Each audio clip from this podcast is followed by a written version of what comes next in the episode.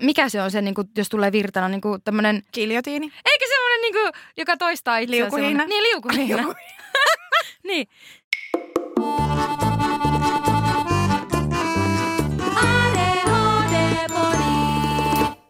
Moi, mä oon Fredrika Hei, minä on Ringa. ja tämä on ADHD Body.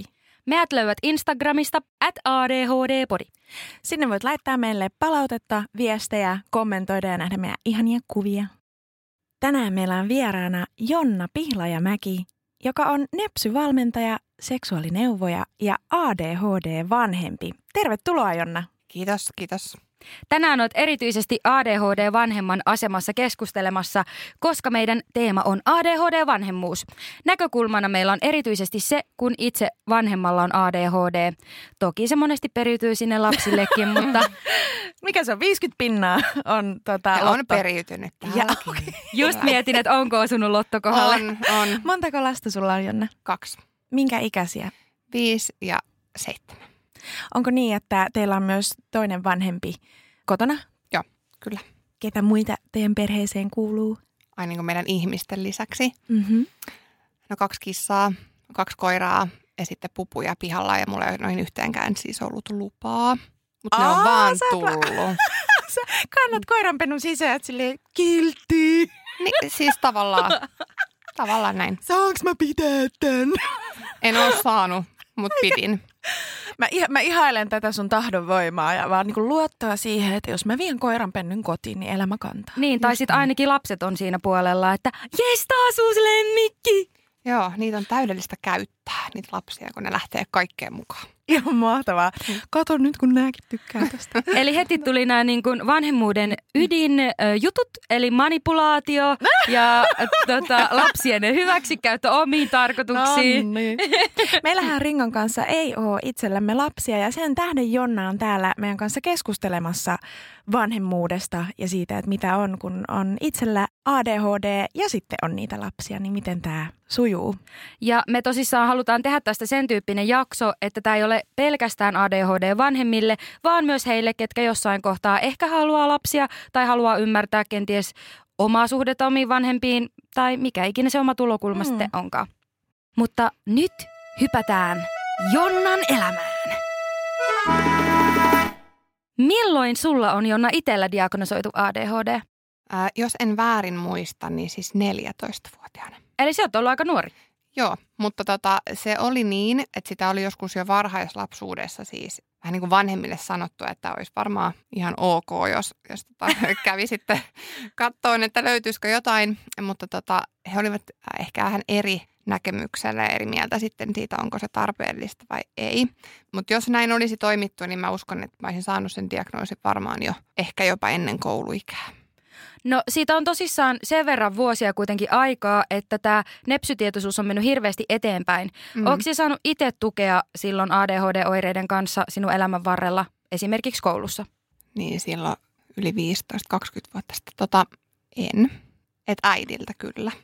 Et hän, hän on ollut jotenkin aika hereillä asiassa, mutta tota, koulussa niin ei mulla kyllä kauhean lämpimät muistot ole siis tämmöisen erityisen tuen.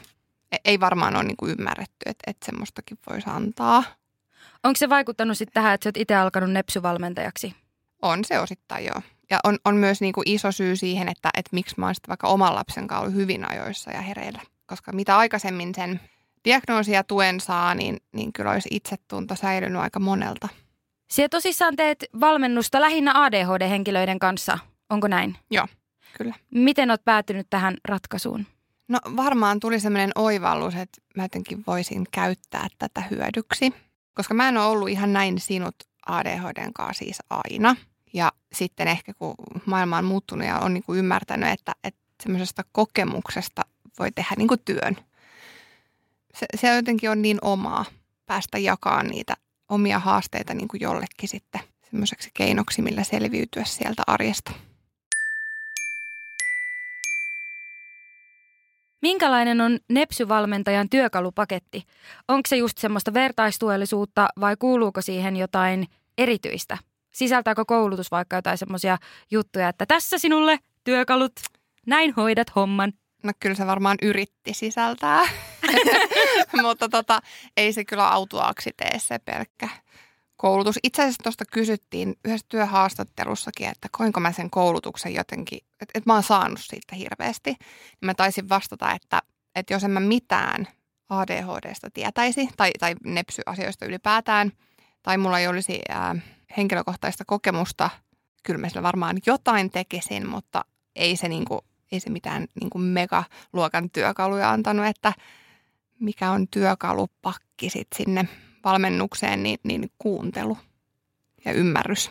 Ja siinä se ei, ei ole tarkoitus niin kuin keksiä jotain neuvoja tai keinoja, kun ne on meillä jokaisella jo. Kuka sun mielestä hyötyy tämmöisestä ADHD-valmennuksesta? Kaikki. Siis joku varmaan jatkaisi tähän, että kaikki, sitten on sitä ja tätä ja tota diagnoosia, mutta siis kaikki. Ei, ei, ei tämä valmennus ole vaan, vaan niin kuin meille jolla on diagnoosi, vaan, vaan nämähän on niinku keinoja, mitä olisi varmaan ihan hyvä jokaisen ihmisen ottaa osaksi sitä arkea. Pystytkö sä valmentamaan yksilön lisäksi myös esimerkiksi perhettä, niin kuin koko perhettä? Pystyn ja pitääkin. Et mä ajattelen näin, että huom, tämä on nyt mun ajatus, että jos meillä on alle kouluikäinen, meillä, meillä on pieni lapsi, jolla on ADHD tai mikä tahansa nepsydiagnoosi, niin silloin se valmennuksen tarve on ensisijaisesti siellä perheessä ja niillä kasvattajilla. Ja sitten ehkä myöhemmin, kun lapsi vähän kasvaa, niin sitten se valmennus on, on kohdennettu sille kyseiselle henkilölle, kelle se mahdollinen diagnoosi on.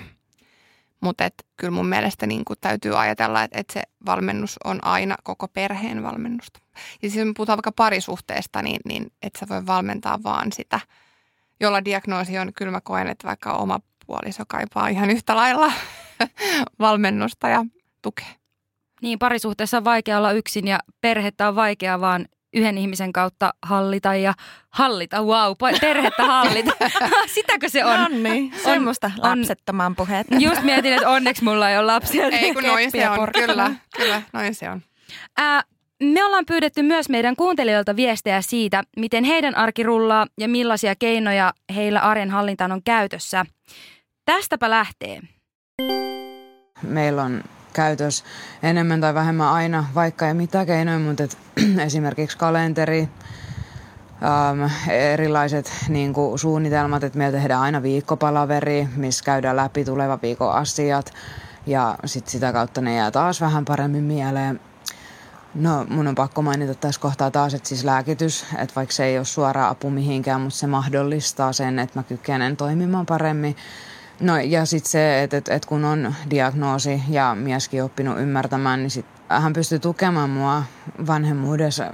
Ja koska me puhutaan siitä hyvin avoimesti, niin lapsetkin ymmärtää myös mua ja sitä, että miten mä sitten sättää ja sählää menemään välillä.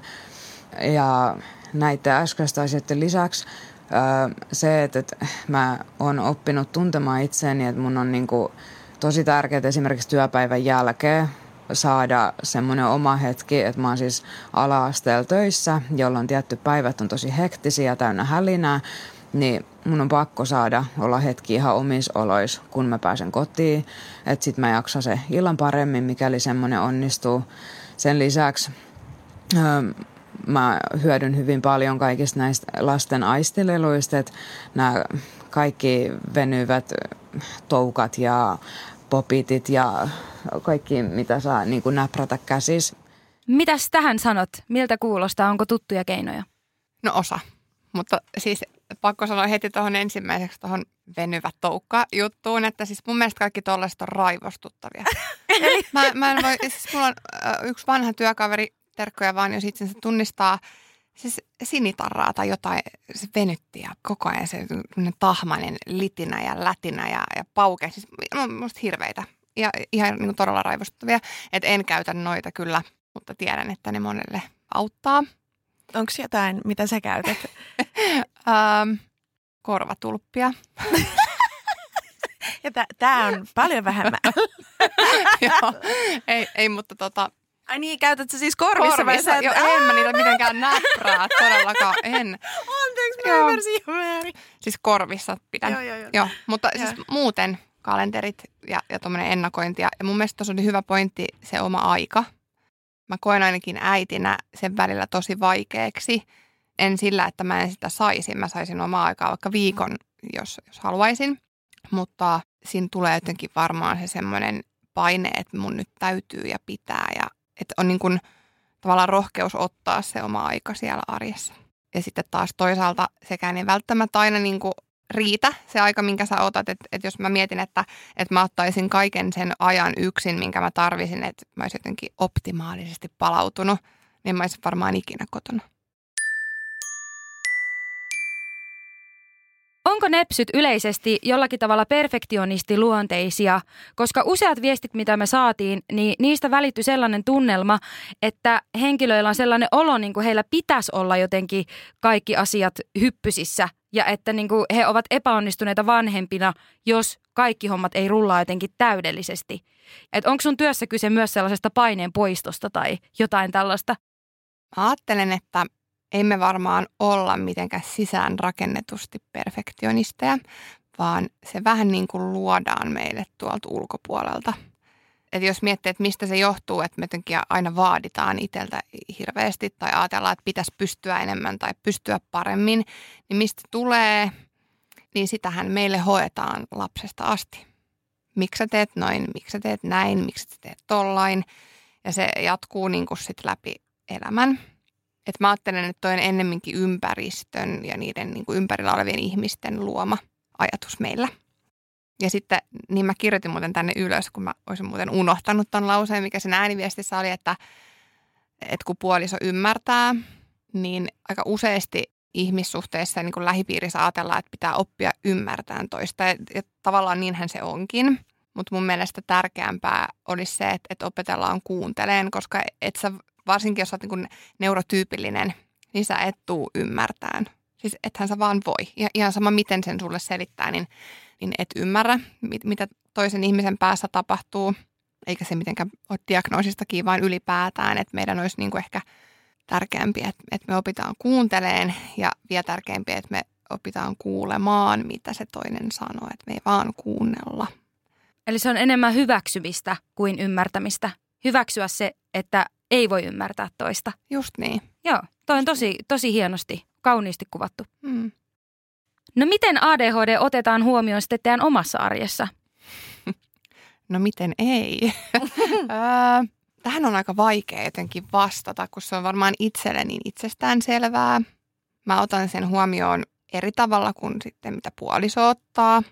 Eli sä lähet yksin niille viikon matkoille. Ja... Joo, hei hei. Toivon, että hänkin joskus lähtisi. Ö, siis kyllähän me ennakoidaan, erityisesti siis lapsen kanssa tai lasten kanssa, mutta me tehdään sekin vähän eri tavalla. Mä, mä oon ehkä vähän herkemmillä siis siinä, mitä sitten mies on.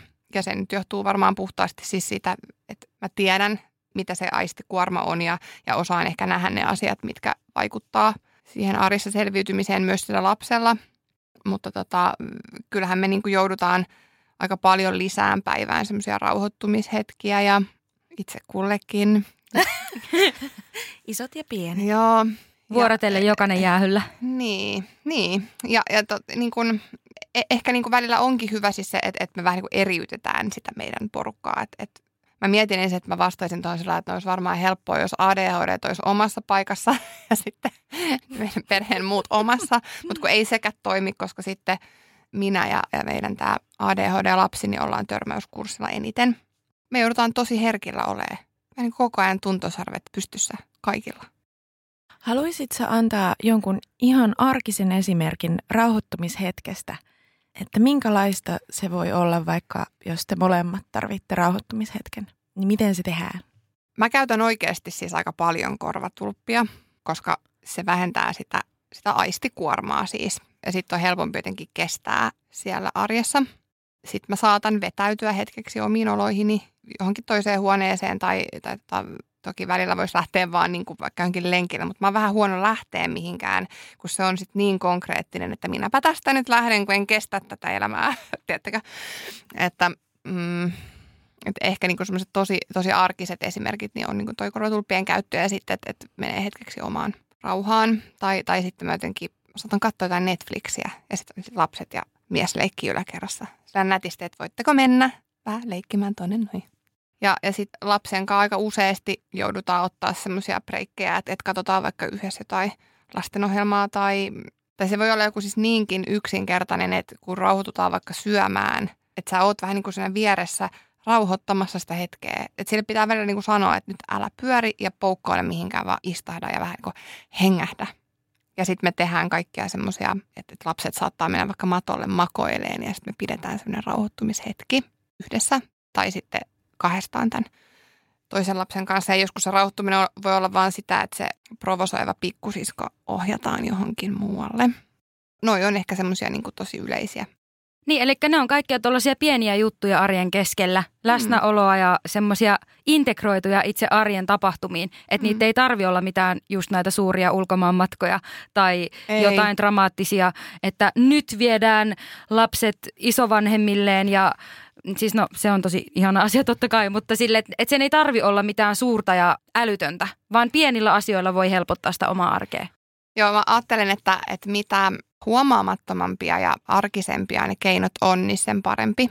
Kaikista paras on, että, että ne korvatulpat laittaa korvaan niin, että tukkaan aukeaa kukaan ei edes ehkä tiedä.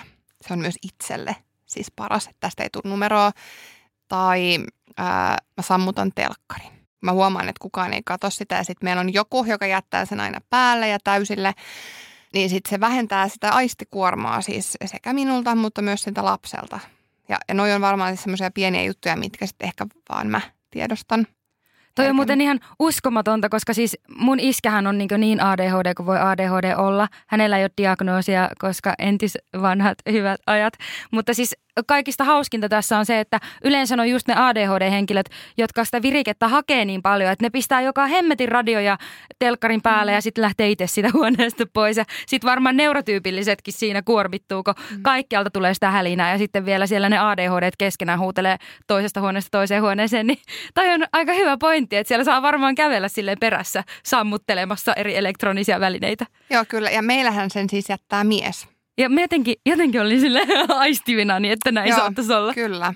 Siis tuommoisia pieniä juttuja, mutta sitten esimerkiksi meillä on semmoisia keinoja, että tota, mä oon siis hyvin aistiherkkä. Aisti yliherkkä siis todella pahasti. Ja se niin kun näkyy sitä vaikka ruokailutilanteesta tai mistä tahansa, niin, niin mies saattaa tehdä niin, että, että kun sillä on hirveä suklaariippuvuus ja sitten se syö jääkaappikylmää suklaata, mikä on siis maailman ärsyttävintä, niin, niin sitten kun saattaa kahvia ja suklaata, niin se lyö liesituulettimen päälle.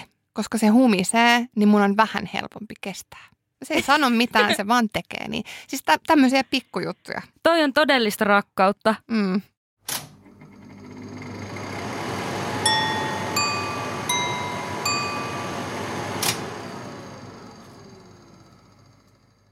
Me ollaan myös kerätty vanhempien haasteita, mitä he kohtaavat elämässään, niin täältä tulee nyt aikamoinen liuta. Lähetäänpäs ensimmäisestä viestistä. Pahinta oli kuulla lapselta se, että kun he pienenä aina aina luuli, että äiti ei ymmärrä, äiti ei ole kiinnostunut lapsen asioista, kun äiti ei vaan pystynyt keskittymään. Ja nyt teini-ikäisenä lapset on itse kertonut, että nyt he ymmärtää paremmin äitiä, että se ei ole ollut kyse siitä, etteikö äitiä olisi halunnut tietää lasten asioista ja olisi ollut kiinnostunut lapsen asioista, mutta kun ei vaan pystynyt ja kyennyt keskittymään niihin.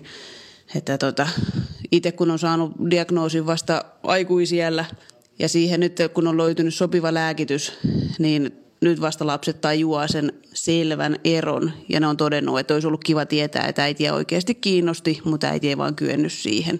Onko siis väistämätöntä, että sellainen lapsi traumatisoituu, jonka vanhemmalla on ADHD ilman, että he eivät tiedä sitä ja he joutuvat käsittelemään näitä vasta myöhemmin? Vai pystyykö jo pienelle lapselle selittämään, että äiti on nyt vähän erilainen? Ää, kaikkien meidän lapset traumatisoituu meistä vanhemmista enemmän tai vähemmän. Arvasin, arvasin. Joo. Ja tota, Mä oon miettinyt tätä. Kyllä. Et me mennään niinku perseidellä puuhun joka tapauksessa aina kaikki. Oli ADHD tai ei. Ja sitten niinku oikeasti asiallinen vastaus tuohon kysymykseen, niin siis totta kai. Et, et, jos on jotain tosi isosti arkea haittaavia tai omaa toimintaa haittaavia haasteita, niin totta kai se voi pahimmillaan sit aiheuttaa isoa haittaa sille lapselle. mutta niin kuin mä sanoin, että, että ei me vältytä noilta. No miten sitten, jos tosissaan tietää siinä kohtaa joku ö, saa lapsia, että itsellä on se ADHD, niin pystyykö sitä tosissaan jotenkin ottaa huomioon siinä kasvatuksessa sille, että sille lapselle kertoo sitä? Et, niin kuin ymmärtääkö pieni lapsi? Siis ymmärtää, totta kai. Et mä ajattelen, että, että mitä enemmän me sanotetaan asioita, että mua kiinnostaa, mutta mä vaan pysty keskittyä. Niin sittenhän se lapsi ymmärtää sen, mitä sä sille kerrot. Toki mä ajattelen, että omassa arjessa niin, niin se on varmaan jotenkin helpompaa, kun se lapsikin on ADHD. Niin sitten se on jotenkin hauskaa, että me ollaan välillä molemmat jotenkin ihan pihalla eikä muisteta ja, ja näin. Mutta kyllä paljon siitä tulee niin senkin kautta, että sanotetaan ne asiat ääneen. Tältä samalta kuuntelijalta on tullut myös hieman jatkoa tähän.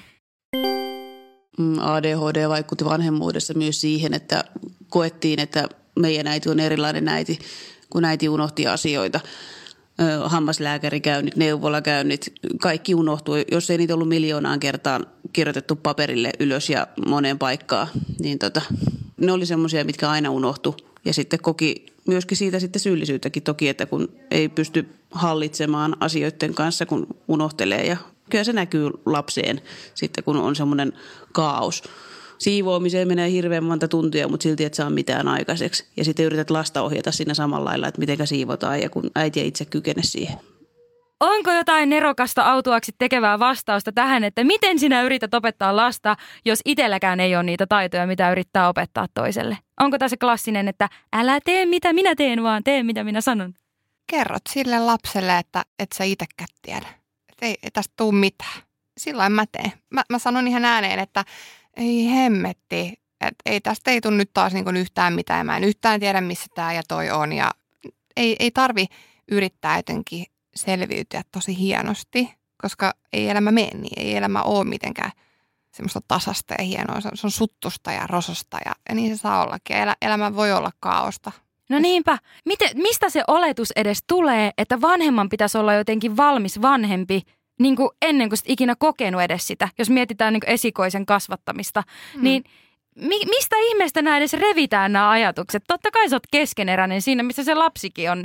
Et eihän sitä niinku voikaan olla valmis.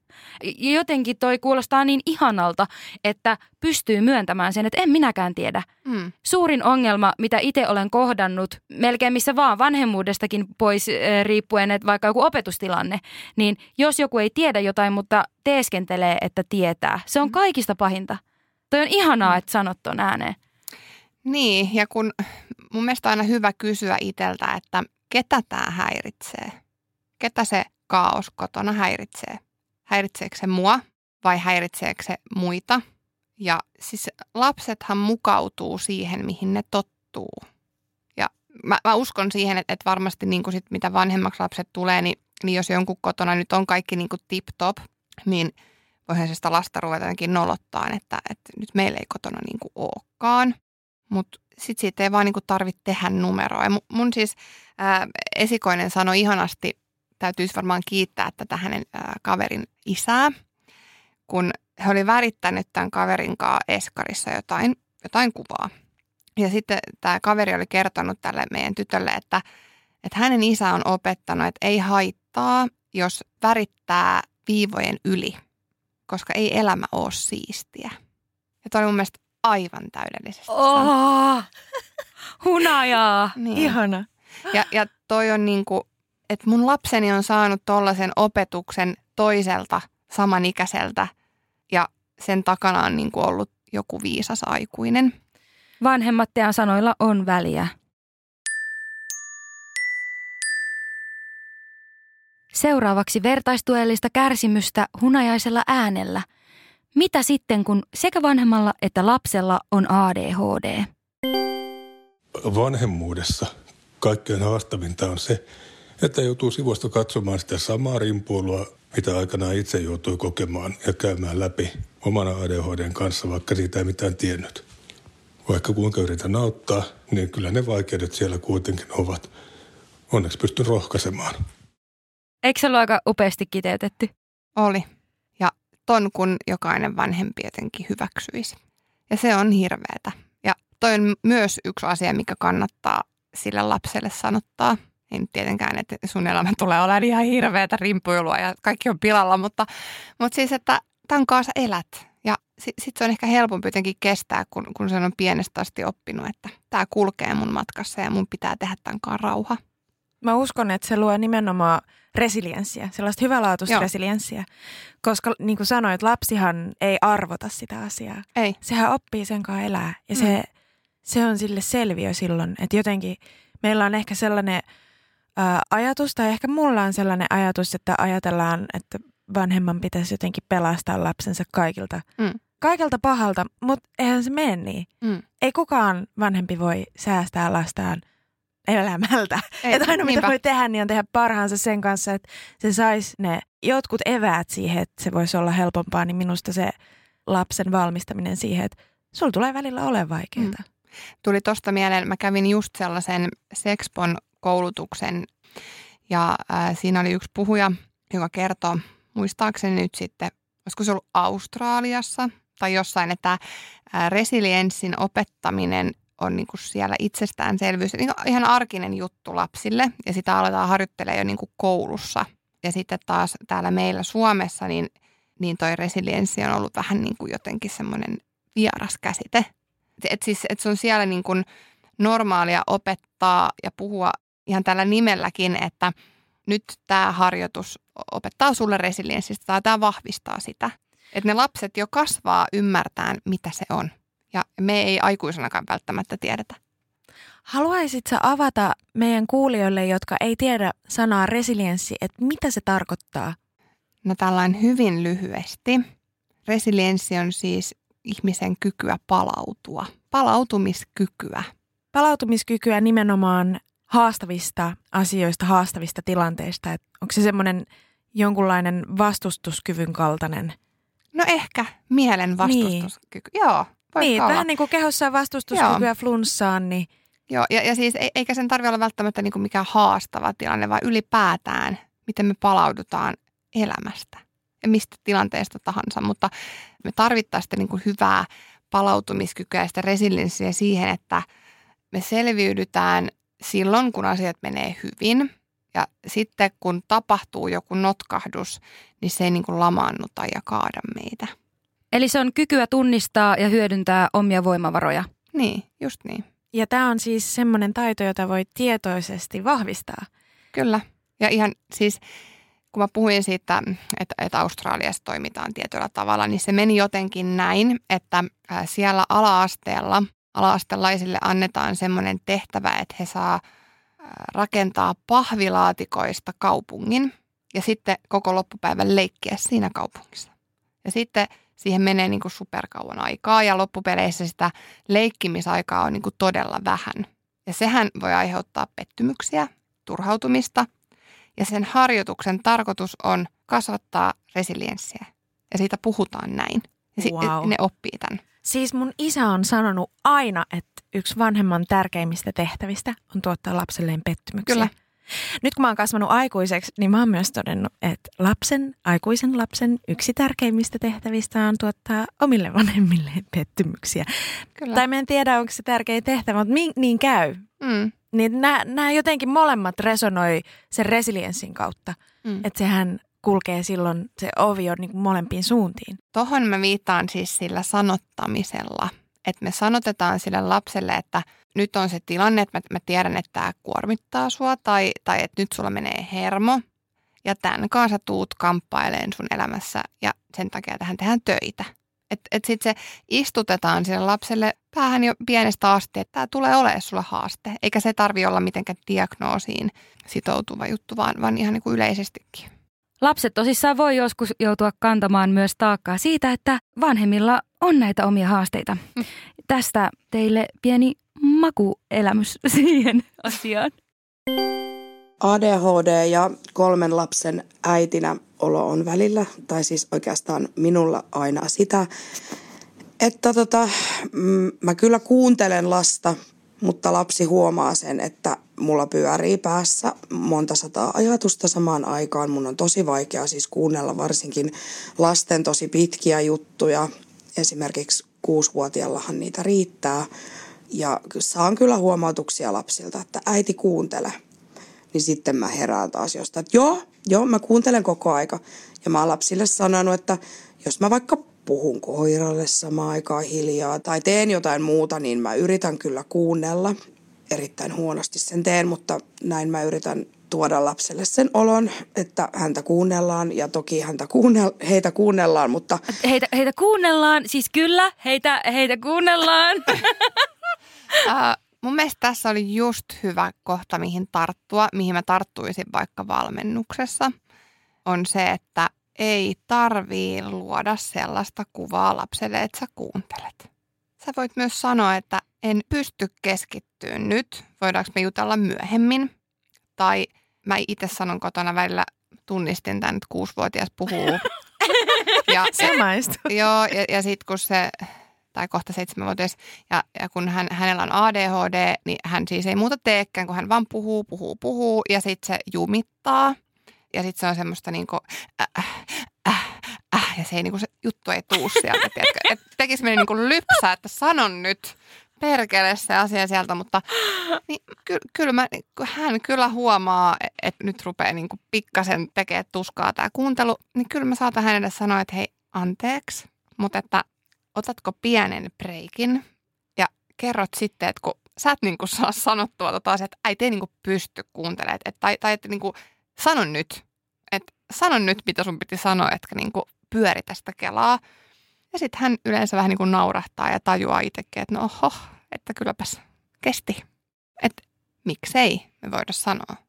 Sillähän me vahvistetaan sitä kokemusta, että mä oikeasti kuuntelen, mä haluan kuunnella sua, mutta en vaan pysty nyt.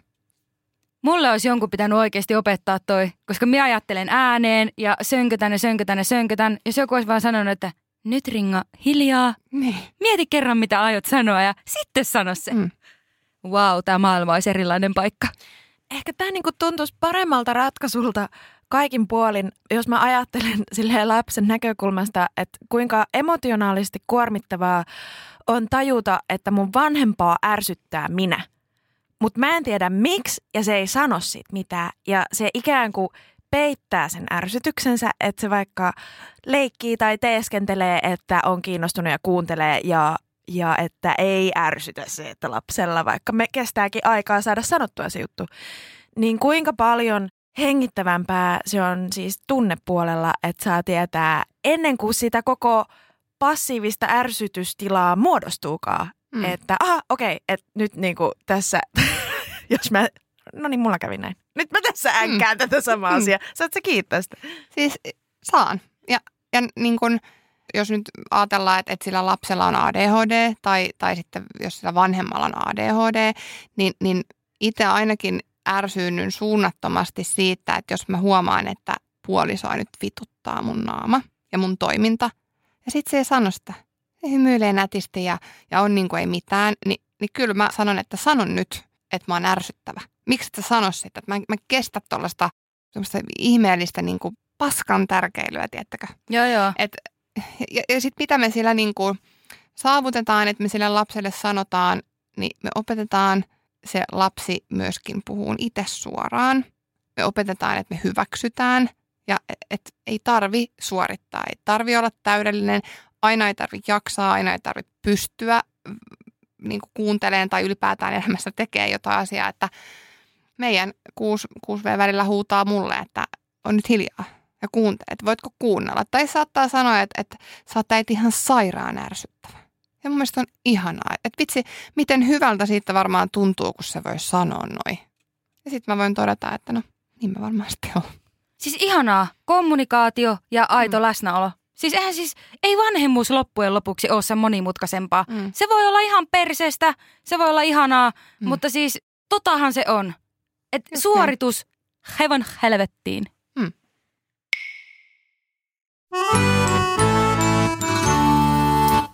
Kuten me ollaan aiemminkin toitotettu ja minkä varmasti tiedätte, niin ADHD voi olla myös voimavara, niin myös vanhemmuudessa. Mulle ADHD tuo voimavaroja vanhemmuudessa nimenomaan ja oikeastaan kaikessa muussakin tunteiden käsittelyn kautta. ADHD-lapsen on tavallistikin vaikeampaa käsitellä tunteitaan. Ja kun itse asiassa sen asian on, on aikanaan käynyt läpi, ja edelleenkin tietenkin käyn – niin pystyn sitä samaa asiaa lasten kanssa käymään. Ja kun me ollaan samanlaisia, niin ne tunteetkin tulee vähän samalla tavalla. Mä olin kirjoittanut itselleni ylös vähän saman asian. ADHD-vanhempana, niin mä, mä koen ainakin itse, että se yksi suurin voimavara on se, että mä niin rakastan isosti joka solulla. Ja, ja sitten me ollaan niin herkillä koko ajan, että ne lapsen tunteet tulee niin kuin otettua huomioon. Ja me ollaan varmaan niin kuin tarkempia siitä, että se lapsi tulee nähdyksi ja kuulluksi. Ja ainakin itse koen, että oman kokemuksen kautta mä oon tarkka siinä, ettei tuoteta sitä häpeää ja nöyryytetä lasta. Et ihana tämä mies, joka noita laittaa noita ääniviestejä, koska mun mielestä hänestäkin välittyy semmoinen joka solulla välittävä isä. ADHD-vanhempana, erityisesti silloin kun sulla omalla lapsellakin on ADHD, niin yksi iso voimavara on se, että sä ymmärrät sitä lasta selittelemättä. Ja mä uskon, että sellaisen ihmisen niin kuin jokainen ADHD-aikuinenkin haluaisi vierelleen, joka ymmärtää sua selittelemättä. Vertaistuki on tärkeää iästä riippumatta.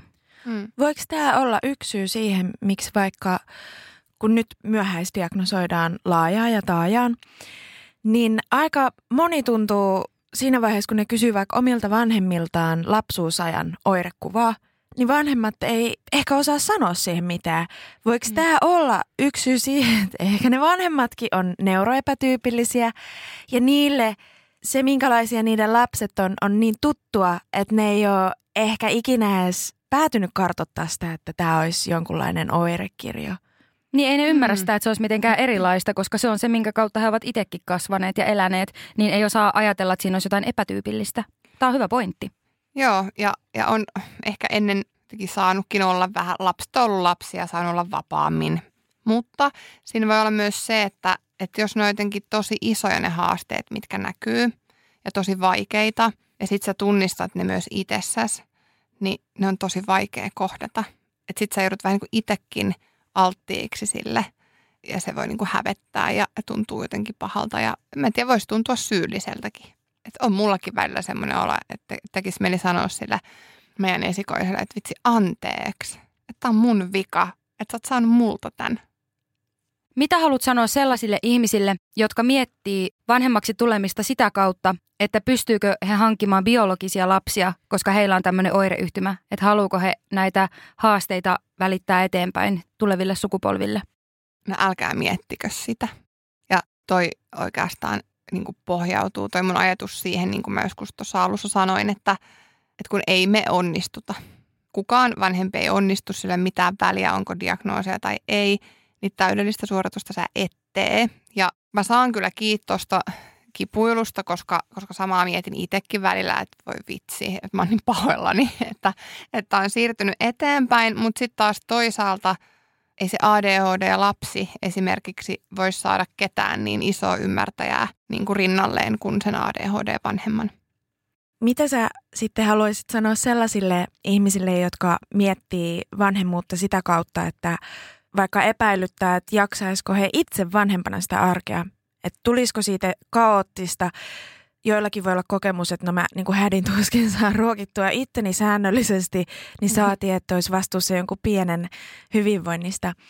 Niin mitä sellaisille ihmisille, jotka epäilee sitä omaa pärjäämistä, onko tukea, onko kannustavia sanoja?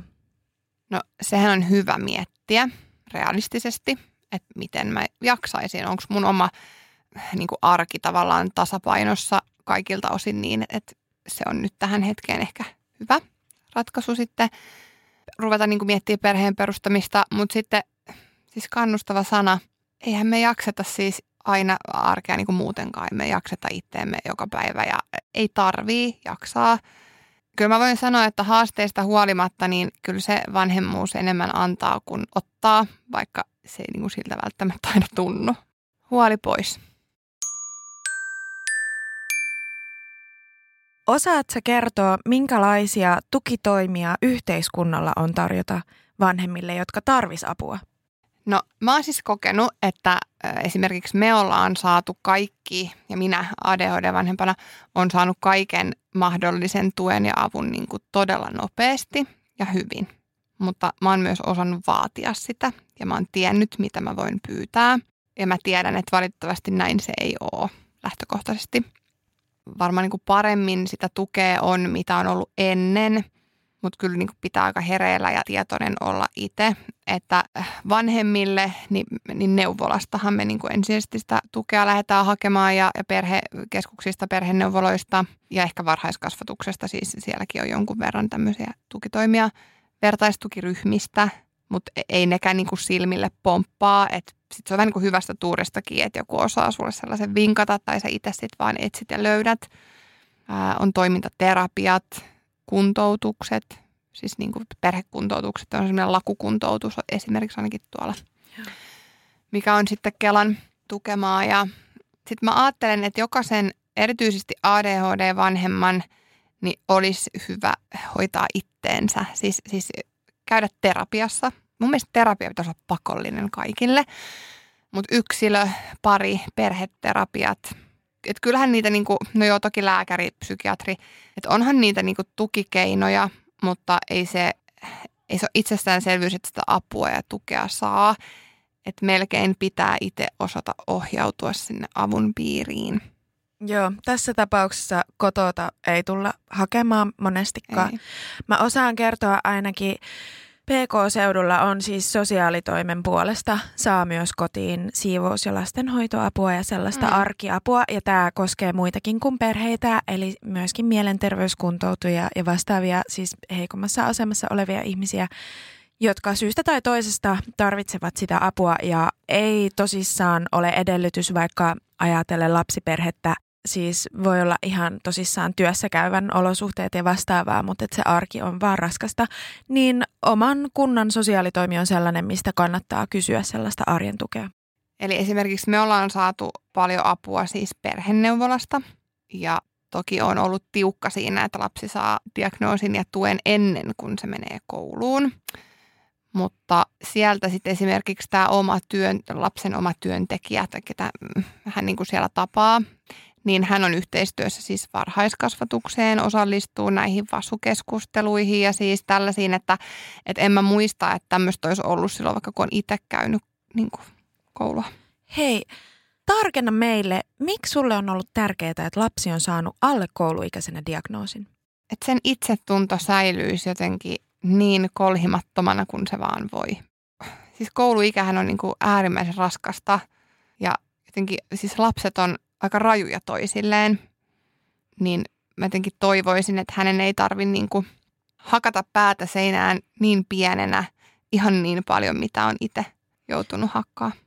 Onko myös niin, että se diagnoosin saaminen alle kouluikäisenä on edellytys tietyille perhekuntoutusmuodoille? Tiedätkö tästä? Joo, on. Ja, ja no toki siis mm, mulla on ollut myös ajatuksena se lääkitys. Että mä oon ajatellut siitä aika ristiriitaisesti että puhutaan kuitenkin niin kuin aika vahvasta lääkkeestä, että haluanko mä sellaista lapselleni syöttää. Mutta jos mä nyt mietin niin kuin taaksepäin aikaa ennen sitä, niin Jeesus. että, että jos se on se keino, millä, millä hän niin kuin voi kokea, että hän selviytyy, ei saa koko ajan huomauttelua joka asiasta ja ei, ei tunne olevansa jotenkin tyhmä, joka ei osaa. Kun ei, ei sen arjen, sen ei kuulu olla selviytymistä meistä aikuisista kenellekään – mutta niin ensisijaisesti ei todellakaan lapsille. Että lapsen pitää, mä, mä haluan, että, että hän saa olla lapsi, eikä hänen tarvi niin koko ajan kamppailla noiden haasteiden kanssa.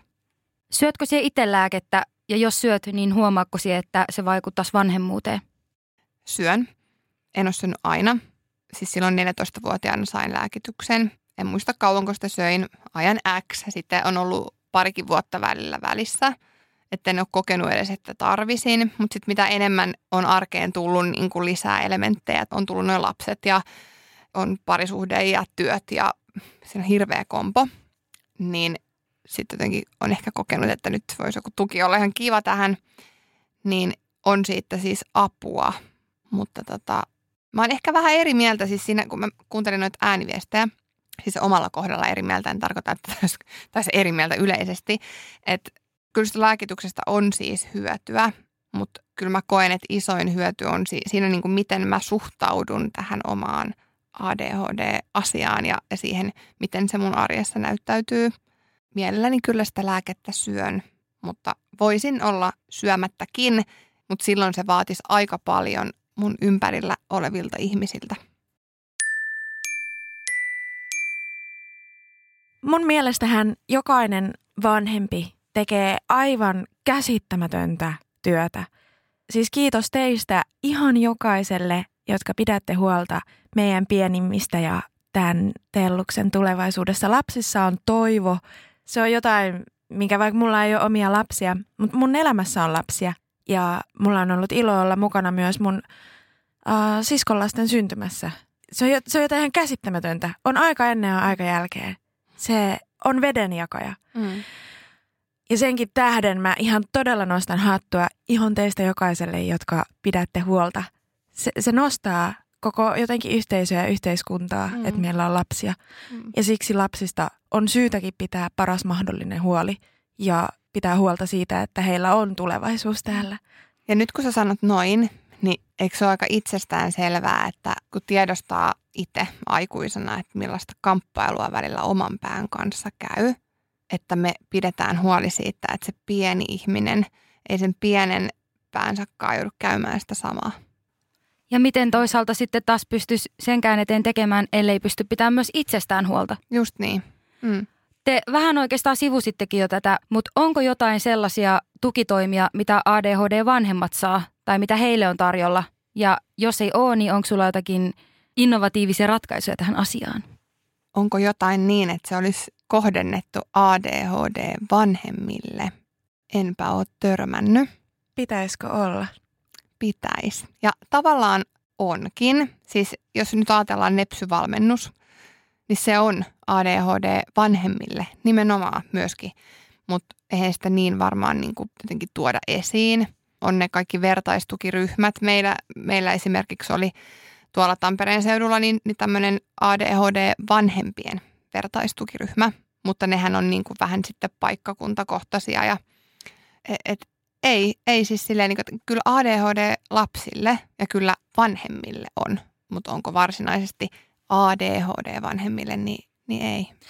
Mä näen, että tässä on siitä kohtaa iso puute – koska me myöskin eletään aikaa, jolloin aikuisia myöhäisdiagnosoidaan tosi mm. paljon. Ja ne, jotka on mahdollisesti saanut teidän tavoin kohtalaisen nuorena sen diagnoosin, niin ette tekään saanut mitään vanhemmuuden tukea. Et se on iso puutos ja tällä hetkellä on nimenomaan se perhekuntoutus, mutta se edellyttää sitä, että lapsella on diagnosoitu alle kouluikäisenä. Niin mä näkisin, että, että kohta on ihan ja on jo ihan huutava pula siitä, että vaikka ihan tuoreelta ADHD-diagnoosin saava vanhempi saisi tukea omaan vanhemmuuteensa, koska mm. tähän kaikki menee sitten kuitenkin jollain tavalla silloin uusiksi. Ja mitä sitten, jos aikuisellakaan ei ole diagnoosia, niin saaks mä sitä apua mistään? Et sitä mä haluan siis painottaa, että esimerkiksi nepsyvalmennus ei ole mitenkään diagnoosisidonnainen, että et sinne voi mennä yksityisesti itse hakeutuen, että mä oon aika avoimesti aina kertonut mun ADHDsta. Mä oon ottanut sen puheeksi neuvolassa, vähän silleen niin kuin sivulauseessa, vaan heitellyt ilmoille, että tämmöinenkin olisi. Ja, ja tota, jos on tullut puhetta vaikka lääkityksistä ja näin, niin en mä kyllä muista, että olisi koskaan kysytty, että no miten sä jaksat? Mutta, mutta et, ei siihen ehkä osata kiinnittää silleen samalla tavalla huomioon. Aikuiset ehkä ajatellaan, että täytyisi olla jotenkin ihan täysin toimintakyvytön, että sit mulla olisi jotenkin oikeus hakea apua tai että vasta sitten mä voisin. Et, et siinä vähän edelleen kuitenkin ADHD ja missä tahansa nepsydiagnoosissa kulkee semmoinen tietty leima. Laitetaan vertaiselta vertaiselle vinkkejä ADHD-vanhemmuuteen. Paras vinkki ADHD-vanhemmuuteen, niin ihan vaan, että ole oma itsesi ja ole armollinen – anna niin kuin itsellesi lupa kehittyä ja harjoitella asioita. Ja sitten tavallaan niin kuin itse ajattelen, että aikuisen on hyvä ajatella asioita silleen, että vähän niin kuin olisi samalla viivan lasten kanssa. Että siinä, missä ne lapset harjoittelee erinäisiä taitoja, niin että itsekin harjoittelee ja puhuu avoimesti niin niistä omista haasteista kuin mitä sitten lapsiinkin liittyy. Ja... Tässä on aika paljon kiteytettykin tätä, mitä me ollaan jo aikaisemmin käsitelty. Eli mm. avoin kommunikaatio niin, ja toi oli hyvä toi armollisuus. Että se on arvostava kohtaaminen itseensä, niin hyväksyy sen, että mitään peruspäivää ei ole, eikä tule, eikä tarvitse tulla. Ei kellään ole sellaista. Selviytymisvinkkini vanhemmuuteen on se, että kuuntele, kuuntele ja vielä kerran kuuntele. Eikä se riitä, että kuuntelet, vaan sun pitää olla myös läsnä, käsitellä ne asiat, mitä sä kuulet. Ja jos vielä jaksat keskustella niistä asioista lapsen kanssa, reflektoida niitä tunteita, niin on itse, että ollaan pitkällä. Mutta ihan oikeasti se arjessa läsnäolo ja kuunteleminen on kaikkein tärkeimpiä asioita. Onko tämä Jonna sun mies tai joku maksettu mainos, kun ihan samat jutut tulee kuin sun suusta? Ei, mutta kuka tämä mies on? Voisiko hän ruveta lukemaan vaikka jotain äänikirjoja tai... Siis aivan ihana. Mutta siis mä kirjoitin ää, varmaan omassa somessa johonkin, että ADHD on niin sen jokapäiväinen uusi hermoja koetteleva arvotus. Ja mun mielestä niin siihen kannattaa suhtautua. Kuten me kaikki tietään, asiat ei mene aina putkeen. No, eipä mene myöskään ADHD-vanhemmilla.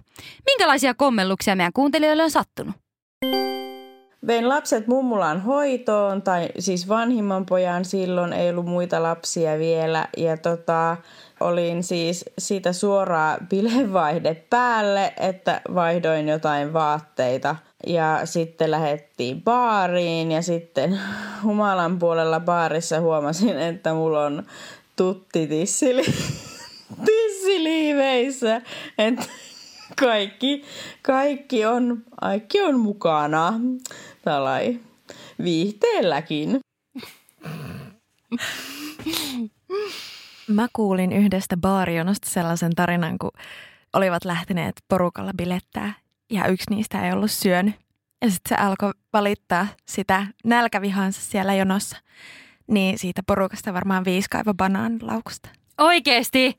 Ja ne on aina mustia, mitkä on laukussa. Siis miksi? Miten siellä pienessä palettilaukussa, miten, niin kuin, mikä se on se ajatusprosessi, että lähdet bilettää ja pakkaat äh, hotellikortin, sen avainkortin, pakkaat äh, maksuvälineet ja vähän käteistä, ehkä purukumin, kondomihuulipunan ja banaanin. Hashtag laukkubanaani. Niin tai miksi siellä on banaani, mutta sitten siellä ei ole sitä pankkikorttia, mikä olisi paljon Niin, totta. oleellisempi. Niin, Totta, koska noin käy. totta. Että sitä ajattelee, että kaiken muun mä kestän, mutta sitten jos tota, verensokerit romahtaa, niin sitten on helvetti irti. Ja jos menee oikein huonosti, niin tutti suuhun ja menoksi. kerran olin mun nuorimaisen lapsen kanssa lastenosastolla ja sitten siinä labrahoitaja tuli ottamaan verinäytteitä. Ja ensimmäisenä tietysti kysyy nimi ja syntymäaika. No, mie niinkö aivan tyhjää leipää ja siinä lapselta kysyin, että milloinka sulle synttärit on.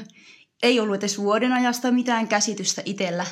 Minä olen ratkaissut tämän ongelman sitten sillä, että mä olen maksanut mun lapsille, että ne opettelee omaan sosiaaliturvatunnuksen.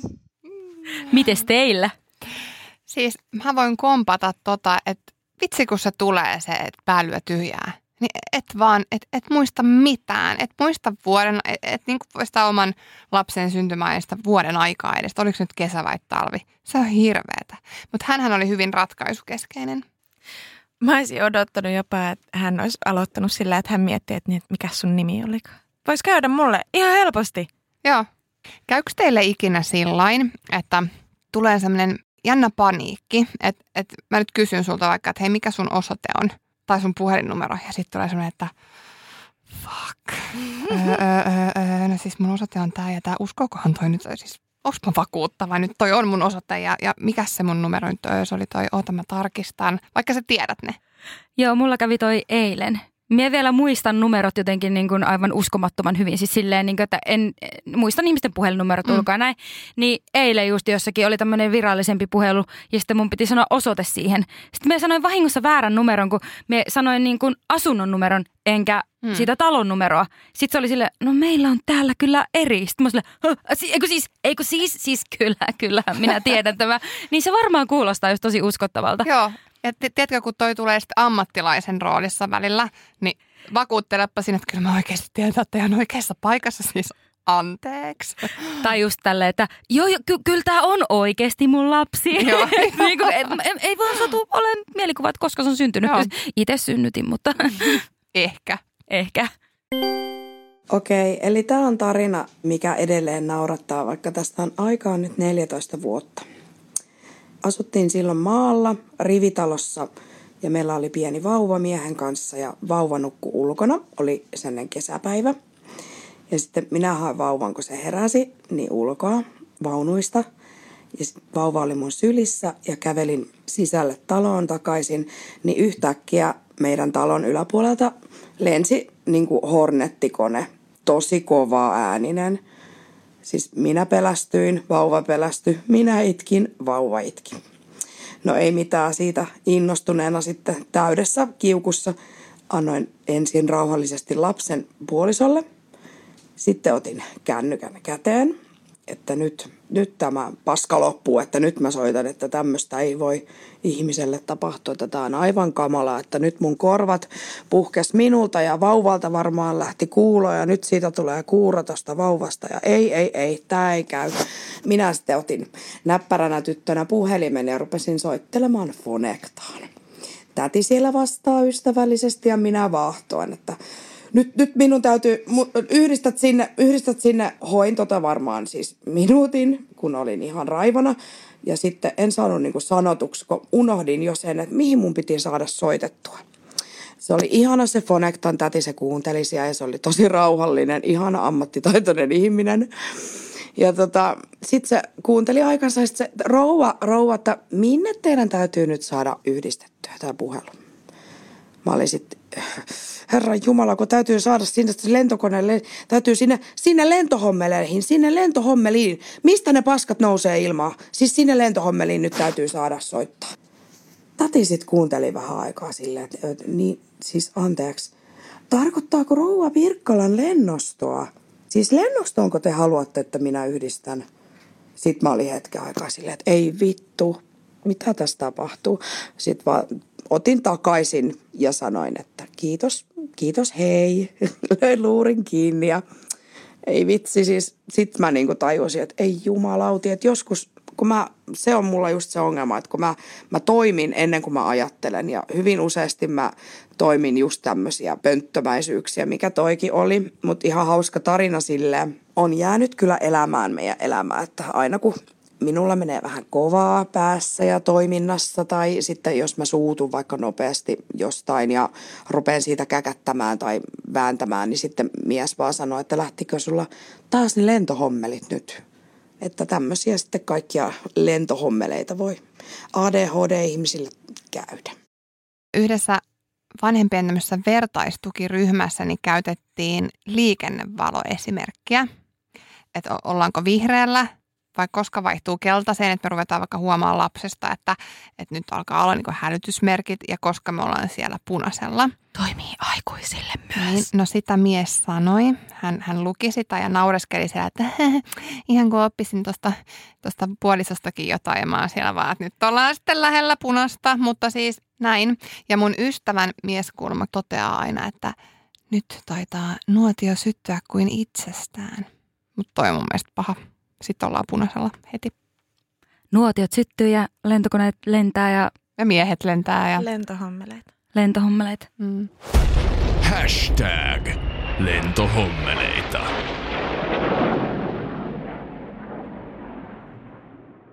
Jos vanhempana lapsiin liittyvä asioiden unohtelu saa sut kokemaan alemuuden tai huonomuuden tunnetta, niin ällös huoli, et ole todellakaan yksin.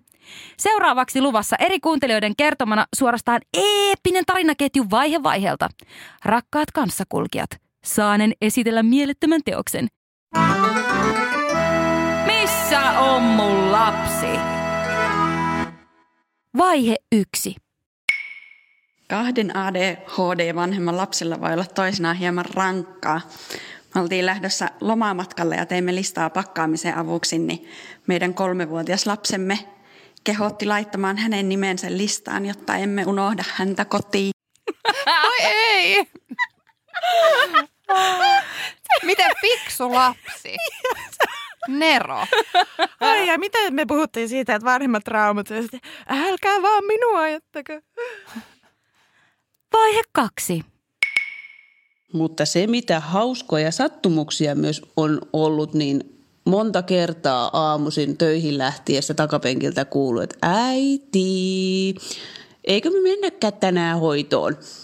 Sitten olit sillä että jaa niin, juu, mennäänpäs ja tehdäänpäs uparit. Ja tehtiin uparit ja mentiin hoitoon ja se oli kiva juttu ja sitä kerrottiin monta kertaa hoidossa, että kun oli hauskaa, kun äiti taas teki uparit ja äiti taas unohti takapenkille ja Joo, tää sieluni silmin näen, kun auto jarrut kirskuu ja tekee uukkari ja ei, kyllä me päivähoito ollaan menossa. Mulle kävi vähän sama äh, ihan muutama päivä sitten, mutta toisinpäin vaan. Siis Mä ilmoitin maanantai-aamuna. Mä olin pitänyt edellisen viikon lapset siis kotona ja eskarilaisille pitää aina anoa vapaata. Mutta kun en tietenkään muistanut, että millä päivillä olin anonut ja sitten laitoin maanantaina viestin, että anteeksi, että, että myöhästytään tänään vähän piiriltä, että tullaan vasta yhdeksäksi. Ja sitten se tulee vastaus, että ahaa, eli siis ette olekaan tänään kotipäivällä, kun piti tänään ja keskiviikkona olla. Sitten mä, että ah, joo, no siis ollaan, ollaan me. Me ollaan tänään kotona. Ja no, sitten keskiviikkona ei voitukaan pitää kotipäivää. Olitteko te siis autossa jo Eskari pihassa, kun sä laitoit sen Siis viestin? lähdössä. Ihan just menossa. Mä asun ihan vieressä. Joo. Ja lapset oli vähän sellainen, että niin siis mennäänkö me vai eikö me mennä. Mä että no ei, me nyt, en, ei nyt mennäkään, totta kai me ollaan vapaalla. Mä olin odottanut sitä omaa aikaa sitten kuitenkin. No sitten maanantaina ei, ei voitukaan olla kotona ja tota, ilmoitin sitten Eskariin, että kotipäivä peruuntui ja tuon lapsen hoitoon ja päästään sinne ja silloinkin vähän mentiin myöhässä.